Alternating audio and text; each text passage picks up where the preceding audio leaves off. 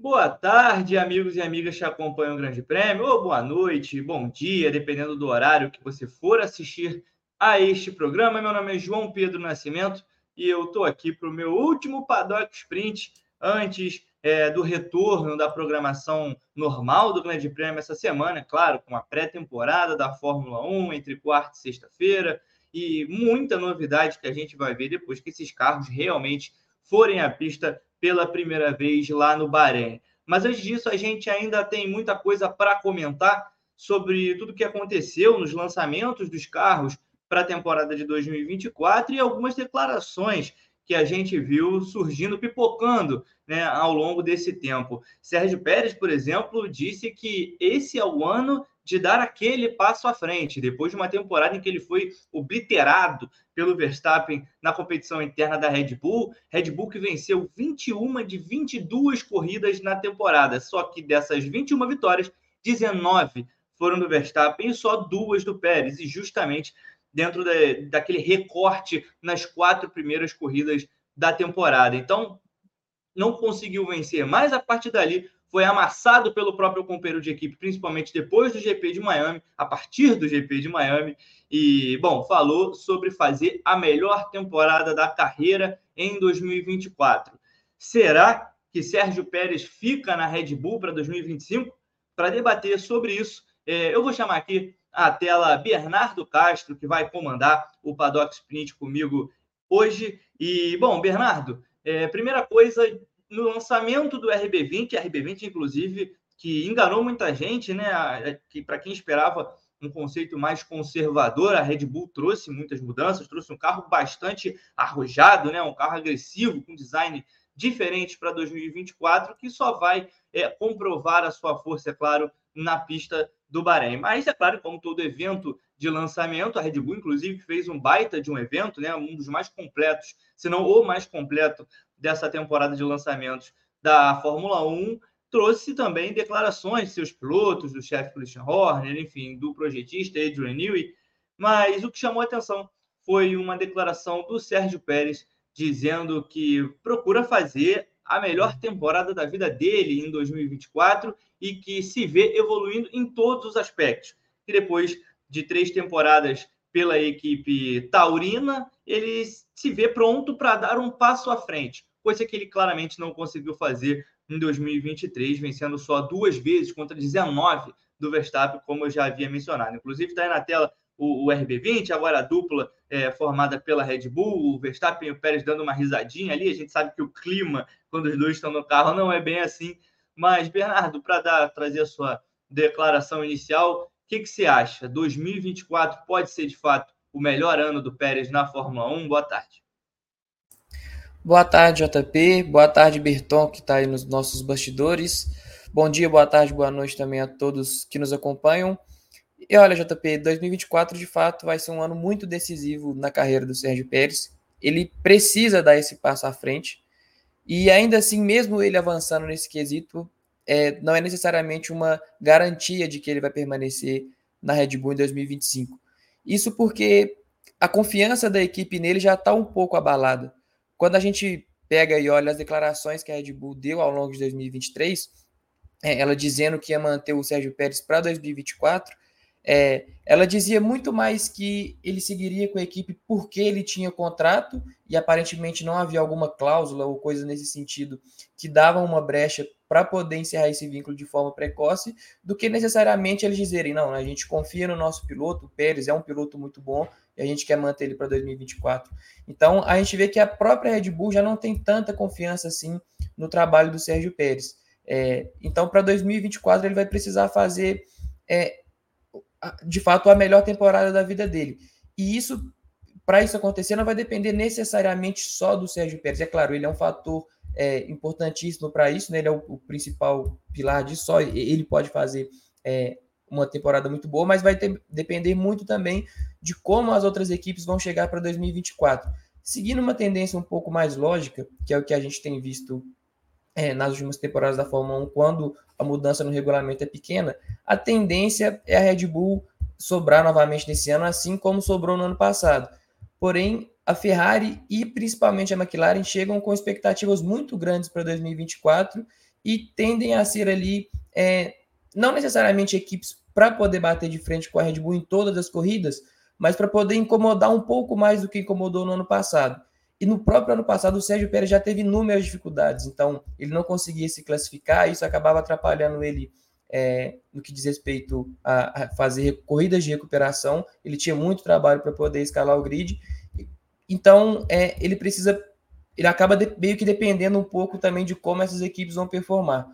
Mas eu acredito que ele vai chegar um pouco mais focado para dois mil e vinte e quatro, até porque ele também mudou bastante a mentalidade dele a respeito da forma como ele vai abordar esse campeonato. Ele começou dois mil e vinte e três com aquela mentalidade de que poderia ser campeão mundial, de que queria fazer frente ao Max Verstappen, e ele de fato começou o ano muito bem quanto a isso, ganhou duas das primeiras quatro corridas, e isso ali talvez tenha dado algum fio de esperança para ele, de que ele realmente pudesse é, sustentar essa briga ao longo de todo o ano, mas consequentemente também ele acabou ficando muito mais pressionado. E a partir do momento que ele fica pressionado e que o carro é, já não casa tanto assim com o estilo da pilotagem dele, ele começou a, a cometer aquele, aqueles inúmeros erros. Então foram erros na classificação do G P de Mônaco, que foi desencadeando em diversos outros erros é, bem grosseiros, até que a gente pode dizer assim, que ele cometeu. Então, a partir do momento que ele entra para dois mil e vinte e quatro, focando apenas nele, querendo fazer ele só... É, o trabalho dele, um bom trabalho, não necessariamente é, se cobrando a é, bater de frente com o Verstappen, que a gente sabe que é algo bastante complicado, é algo bastante difícil de fazer, eu acho que ele tende a ter uma evolução natural, ele tende a ser um pouco melhor. E aí, para ele ser melhor em dois mil e vinte e quatro, ele não precisa necessariamente vencer corridas, é claro, né, dependendo do carro que ele tiver em mãos, vencer corrida é essencial, mas ele precisa estar ali mais ou menos próximo do Verstappen, somar pódios, fazer classificações muito boas, eu acho que isso daí já é o suficiente para dar uma confiança a mais para ele ao longo do ano, e quem sabe é, fazer a Red Bull também recuperar essa confiança no segundo piloto dela. Bom, é, o Pérez tem contrato até o final desse ano, até o final de dois mil e vinte e quatro, então é, é o principal motivo é, para ser para o futuro né, do piloto mexicano ser muito comentado É, no, no universo do, do esporte a motor. Então, é, a gente sabe, inclusive, é, de acordo com informações é, do último mês, né, de, de janeiro, é, a, a Red Bull já ofereceu, inclusive, um acordo de prioridade para o Alexander Albon, que hoje é piloto da Williams, para o futuro. Não é exatamente uma proposta para assinar contrato para o ano que vem, mas sim é uma opção de prioridade. Então, dá para ver que a Red Bull já está se mexendo, sim, no mercado, não está parada observando, é, esperando é, aquilo que o Pérez vai fazer em dois mil e vinte e quatro. E, Bernardo, o, depois de, de uma surra, acho que a gente pode usar essa palavra sem problema nenhum, depois da surra que ele levou do Verstappen em dois mil e vinte e três e, e depois daquele é, G P de Miami absurdo é, que o Verstappen é, come diversas posições para poder desafiar o Pérez antes mesmo da reta final da, da corrida, sendo que o Pérez largava lá na frente, a coisa degringolou completamente, né? Aquela corrida mudou bastante os rumos da temporada, determinou aquele período é, imenso de vitórias seguidas do Verstappen, que só foi quebrado no G P de Singapura com o Carlos Sainz, e, e depois o Verstappen voltou a vencer e seguiu assim até o final da temporada. É, então, queria te perguntar duas coisas. A primeira, depois de uma, de uma pancada tão grande, depois de uma superioridade tão grande do Verstappen, como o Pérez pode buscar essa remontada para dois mil e vinte e cinco? O que fazer é, para se tornar um piloto mais, é, mais agradável no sentido de ter, em termos de resultados para a Red Bull? É, como, como buscar forças cientes de que o seu companheiro de equipe, aquele que divide a garagem e o mesmo carro com você, é tão superior em condições normais? E, para finalizar, o que o Pérez precisa fazer para a Red Bull renovar o contrato dele além de dois mil e vinte e quatro? Olha, para ele poder seguir em dois mil e vinte e quatro e recuperar essa, essa confiança e energia, ele tem que focar, ele tem que entender a situação dele dentro da equipe, tem que entender, até mesmo, acho que a gente pode usar esse termo, entender o potencial dele como piloto. É, então ele tem que se, se apegar nessas coisas e nos menores objetivos. O o primeiro objetivo que ele tem que ter em mente, que ele tem que colocar é, para ele ao longo do ano, é que ele precisa se manter na Red Bull, precisa se manter em uma equipe competitiva, até porque a gente não sabe se necessariamente ele teria algum futuro, teria é, alguma chance em alguma outra equipe do grid. O Pérez a gente já sabe que não é um piloto necessariamente novo, é, tudo bem, ele, ele é um piloto bom, a gente pode dizer, ele não é um piloto tão ruim quanto ele se mostrou em dois mil e vinte e três, ele é um piloto que tem ali suas qualidades, mas a gente não sabe se, a, se as equipes, outras equipes do grid, sejam equipes de meio de pelotão, estariam dispostas a contar com ele, principalmente depois dessa fase muito ruim que ele enfrentou em dois mil e vinte e três. Então, o, a primeira coisa que ele precisa ter em mente é isso, ele tem que se apegar à vaga da Red Bull e tem que mostrar serviço ali, e aí ir traçando pequenas metas. Então, é, a primeira delas é saber que ele tende a ser melhor em classificação, porque essa, esse ponto já é um ponto fraco do Pérez há muitos anos, é, não é só desde os tempos da Red Bull. A gente lembra que nos períodos de Racing Point, Force India, o Pérez sempre teve muitos problemas em classificação e ele se destacava mesmo ali, era nas corridas, questão de gerenciamento de pneus, conseguia fazer alguns stints mais longos, é, conseguindo ali estratégias alternativas para poder avançar no grid. Então esse é o primeiro ponto, ele tem que ser melhor em classificação, não tem como você correr É, em uma equipe de ponta, uma equipe dominante como é a Red Bull, melhor carro disparado aí, mais dominante da história da Fórmula um, e você ficar caindo é, durante a classificação no Q dois e no Q um. É, isso, isso é inadmissível. Cinco corridas em sequência, então, é, sem avançar o Q três, igual ele fez no ano passado, esquece. Isso aí, se isso acontecer de novo, é papo de é, da Red Bull querer cortar o contrato dele já no, no, durante a temporada de dois mil e vinte e quatro. Então ele precisa, isso é essencial para ele, até para ele poder ter menos problemas é, durante as corridas para poder escalar o grid. E aí eu acho que ele precisa ir no, é, conseguindo um pódio aqui, um outro ali, porque é algo totalmente possível para o carro da Red Bull no ano que, nesse ano. Independente se Ferrari e McLaren vierem mais fortes do que no ano passado, a Red Bull ainda com certeza vai ter capacidade para isso. E a partir disso ele vai ganhando a confiança da equipe. E para a Red Bull renovar com ele, é, é, eu acho que ela precisa de uma demonstração de que ela pode confiar no Pérez. Porque, como eu, coment... eu é, citei ele no comentário inicial, as declarações que o Horner e que o Helmut Marko davam era de que o Sérgio Pérez só seguiria realmente para dois mil e vinte e quatro porque não tinha um jeito de se livrar dele.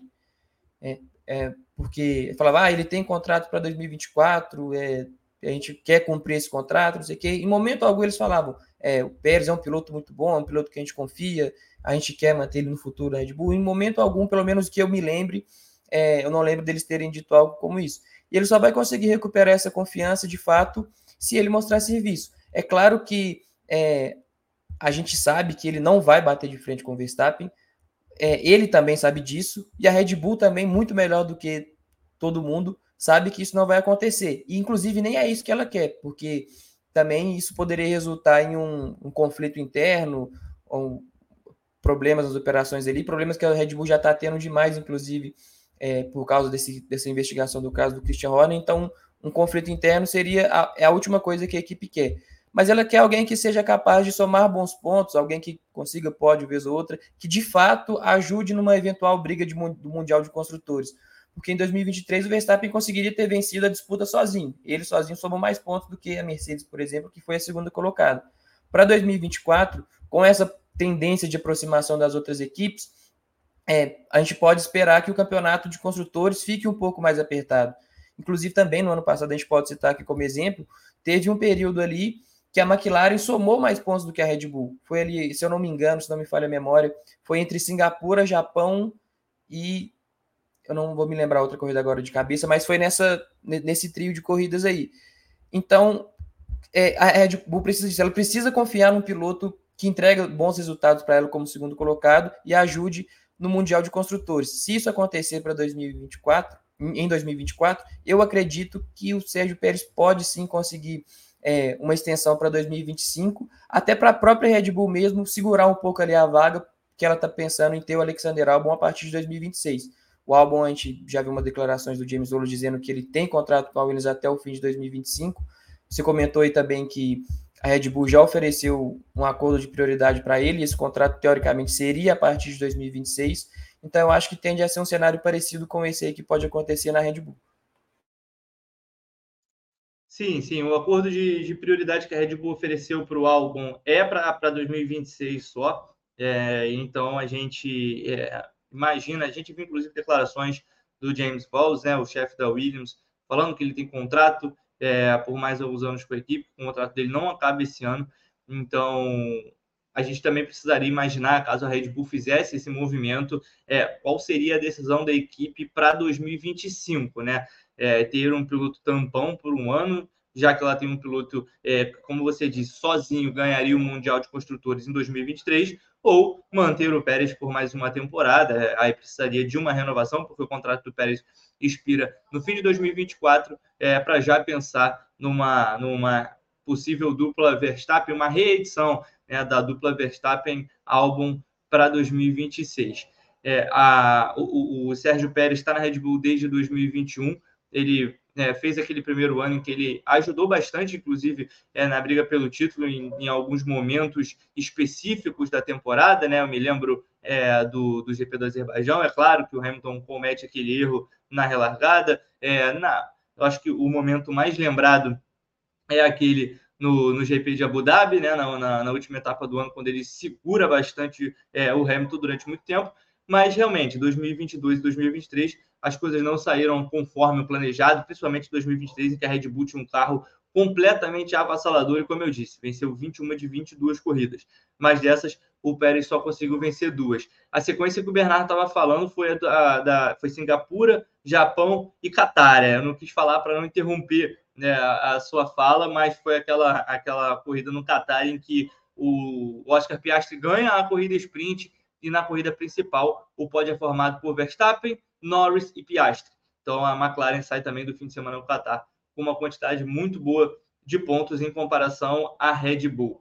É, para a gente fechar o tema Sérgio Pérez, é, queria perguntar a sua opinião, Bernardo, sobre o que a Red Bull deveria fazer para dois mil e vinte e cinco. Você, assim como eu peço é, para o pessoal que está acompanhando o programa nesse momento, deixar nos comentários, É, compartilhar com a gente o que eles acham sobre o futuro do Pérez na Fórmula um, sobre tudo que a Red Bull é, vem sofrendo em dois mil e vinte e três, é, só de um lado da garagem, porque o outro realmente tem sido só felicidade, mas queria saber também a sua opinião sobre o que você acha que a Red Bull deveria fazer para dois mil e vinte e cinco. Mantém o Pérez por mais um ano, e isso perguntando agora, né, antes da temporada dois mil e vinte e quatro começar, que é uma coisa que pode alterar é, drasticamente os planos. Claro que qualquer piloto desse grid praticamente estaria pronto para se juntar a um carro tão, tão, tão potente, tão vencedor como o carro da Red Bull é nesse momento, mas a gente sabe que é, na Fórmula um as coisas nem sempre acontecem da maneira mais simples possível. Então, queria saber a sua opinião sobre o assunto e o que você acha que a Red Bull deveria fazer, de fato,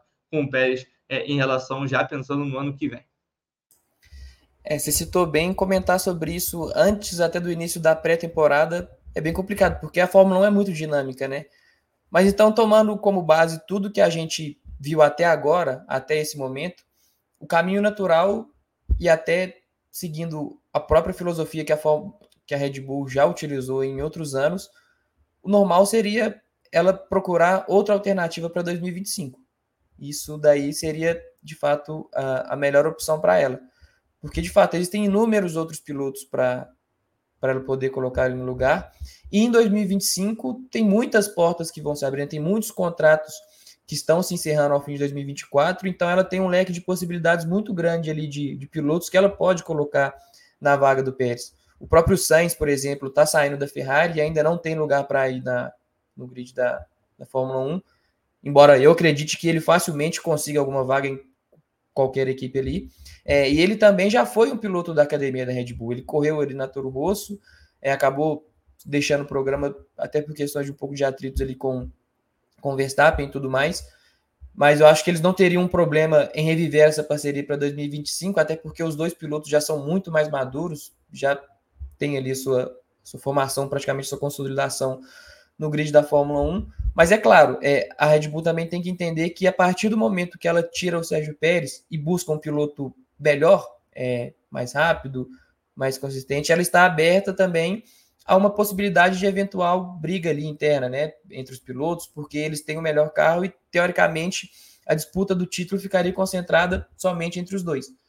É, mas eu acho que, que sim, a Red Bull, olhando de agora, pelo que o Sérgio Pérez já fez Ele, inclusive, não chegou a mostrar uma evolução é, na parte final do campeonato passado. Né? Ele continuou cometendo erros, teve aquele erro bem, bem forte no México. As últimas corridas não conseguiu ir, ir ao pódio. O G P do Brasil também, por exemplo, que era uma, uma chance clara para ele de pódio, ele acabou perdendo aquele pódio para o Fernando Alonso. Então, não é que ele teve resultados ruins é, em um período de dois mil e vinte e três, mas depois começou a mostrar alguma evolução. Na verdade, vez ou outra ali ele, ele ia bem, mas na maior parte das vezes ele tinha resultados ruins. Então, a partir disso, baseado nisso, é, eu apostaria que a Red Bull vai procurar um novo piloto para dois mil e vinte e cinco. Mas é claro, tudo vai depender de como vai ser o desempenho do Pérez ao longo de dois mil e vinte e quatro. Ele tem que, e não basta ele ser só ter um desempenho bom, ele tem que ter um desempenho muito bom e que reconstrua aí, que ressuscite essa confiança da Red Bull em cima dele. Bom, passando adiante para o nosso tema final é, do programa de hoje, é claro que a gente precisa falar sobre a pré-temporada da Fórmula um, que vai se desenrolar lá no Bahrein entre os dias vinte e um e vinte e três de fevereiro, né? Nessa semana já, é, mesmo palco da estreia do campeonato no dia dois de março. É, antes da gente falar propriamente sobre o que a gente espera para essa pré-temporada, já que a gente né, não viu absolutamente nada desses carros ainda na pista, claro, a gente teve um shakedown aqui e ali, mas as condições desses dias de filmagem são bastante diferentes do que a gente vai ver no Bahrein, então não, não é como se fosse é, suficiente para tirar alguma conclusão prática sobre o assunto, mas é uma coisa que eu sempre gosto é, de comentar rapidamente, coisa rápida. Bernardo, queria saber qual carro você achou mais bonito entre os dez lançados pela Fórmula um em dois mil e vinte e quatro. Já vou dando um spoiler é, do meu carro para mim. A Mercedes é, saiu na frente aí na questão da beleza. Achei lindo o carro da Mercedes, muito bonito mesmo. Então, queria te convidar. E o Berton também, se quiser deixar aqui a opinião dele, é, te convidar a dizer qual carro você achou mais bonito nesse grid aí para dois mil e vinte e quatro. Olha, eu gostei bastante do carro da Mercedes também, durante o react ali que eu fiz com, com o Berton. Num primeiro momento eu achei o carro... É, eu estava tentando entender se eu tinha gostado ou se eu não tinha gostado, porque ela, a Mercedes usou uma combinação de cores é, bem curiosa, misturou o prata com o preto, ela inclusive não teve medo de, de usar pintura no carro, né, de usar tinta no carro, que é uma coisa que as equipes não estavam fazendo é, ao longo de dois mil e vinte e quatro. Eu gostei bastante do carro da Mercedes também, mas eu acho que o mais bonito para mim foi o da Aston Martin. Eu gostei bastante do, do verde que eles adotaram, a combinação de cores ali, até com o preto que eles usaram um pouquinho nas asas dianteira, traseira ali também no assoalho. Eu achei que ficou muito bem, ficou muito bonito. Eu gostei bastante do carro da Aston Martin e espero que ela consiga fazer um carro bom, como ela fez no início do, do ano de dois mil e vinte e três, e que mantenha essa competitividade, até porque a gente sabe que o Fernando Alonso é um piloto muito bom e ele pode proporcionar ali algum, algum espetáculo, algum entretenimento para a gente, até para a temporada da, da Fórmula um não ficar tão, tão parada, tão monótona como foi ao longo de dois mil e vinte e três. O Berton também deixou aqui é, a preferência dele. A Aston Martin, inclusive, ficou no segundo lugar da minha lista. Também achei muito bonito o carro. Então, só a Mercedes, assim, levemente superior. O Berton deu a opinião dele aqui. Para ele, o carro mais bonito do, da Fórmula um dois mil e vinte e quatro é o da Ferrari, seguido ali pela Mercedes e em terceiro lugar o da Red Bull, que, afinal de contas, todo ano é igual à pintura, mas eu preciso admitir que, em questão do design, o carro tá bruto, o carro tá muito, também achei muito bonito mesmo. É muito, na minha, na minha humilde opinião, é aquele carro que você olha e você já imagina que ele seja muito rápido, já imagina aquele carro vencendo. Realmente gostei muito do carro da Red Bull e olha que tinha muita coisa escondida ali que a gente só vai ver de fato no Bahrein. Bernardo, qual a sua expectativa para a pré-temporada? Sua primeira, inclusive, aqui no Grande Prêmio, né? E o que, qual tua, qual sua maior curiosidade? O que, que você mais quer ver na pista é, do Bahrein? Porque, de fato, nesse momento, a única coisa que a gente pode ter é curiosidade, né? Não, é, não, é, não tem como dizer como que esses carros vão performar. A gente tem uma ideia da ordem de força, a gente tem uma ideia do que vai acontecer. Dificilmente alguém espera é, algo que não seja a Red Bull à frente das demais, mas a expectativa é para saber, de fato, o quanto. Então, queria saber é, a sua, a sua expectativa para essa sua primeira temporada aqui no Grande Prêmio. Exato. É, para a minha primeira pré-temporada, o que eu quero ficar mais de olho, assim, o que eu estou mais ansioso para poder saber, é em relação a, ao quão grande vai ser o passo à frente ou atrás que a, a McLaren e a Ferrari vão dar em dois mil e vinte e quatro. Eles têm prometido bastante aí desde a temporada passada, a Ferrari principalmente, é, agora que ela vai ter de fato, um carro com o D N A ali, com a identidade do Frédéric Vasseur. Vasseur vai conseguir é, colocar todas as, as vontades, impor as vontades dele como chefe de equipe, porque na temporada passada o S F, a S F vinte e três ainda tinha muita identidade do Mattia Binotto, é, e para dois mil e vinte e quatro eles prometeram um carro noventa e cinco por cento diferente, com muitas modificações. A gente viu ali alguns detalhes também durante o lançamento, que o carro está bem diferente. É, o Sainz já, já andou um pouquinho ali, quando tinha andado no simulador, falou que tinha gostado do carro, mas que estava um pouquinho cauteloso ali para saber como que ele ia ser de fato na pista.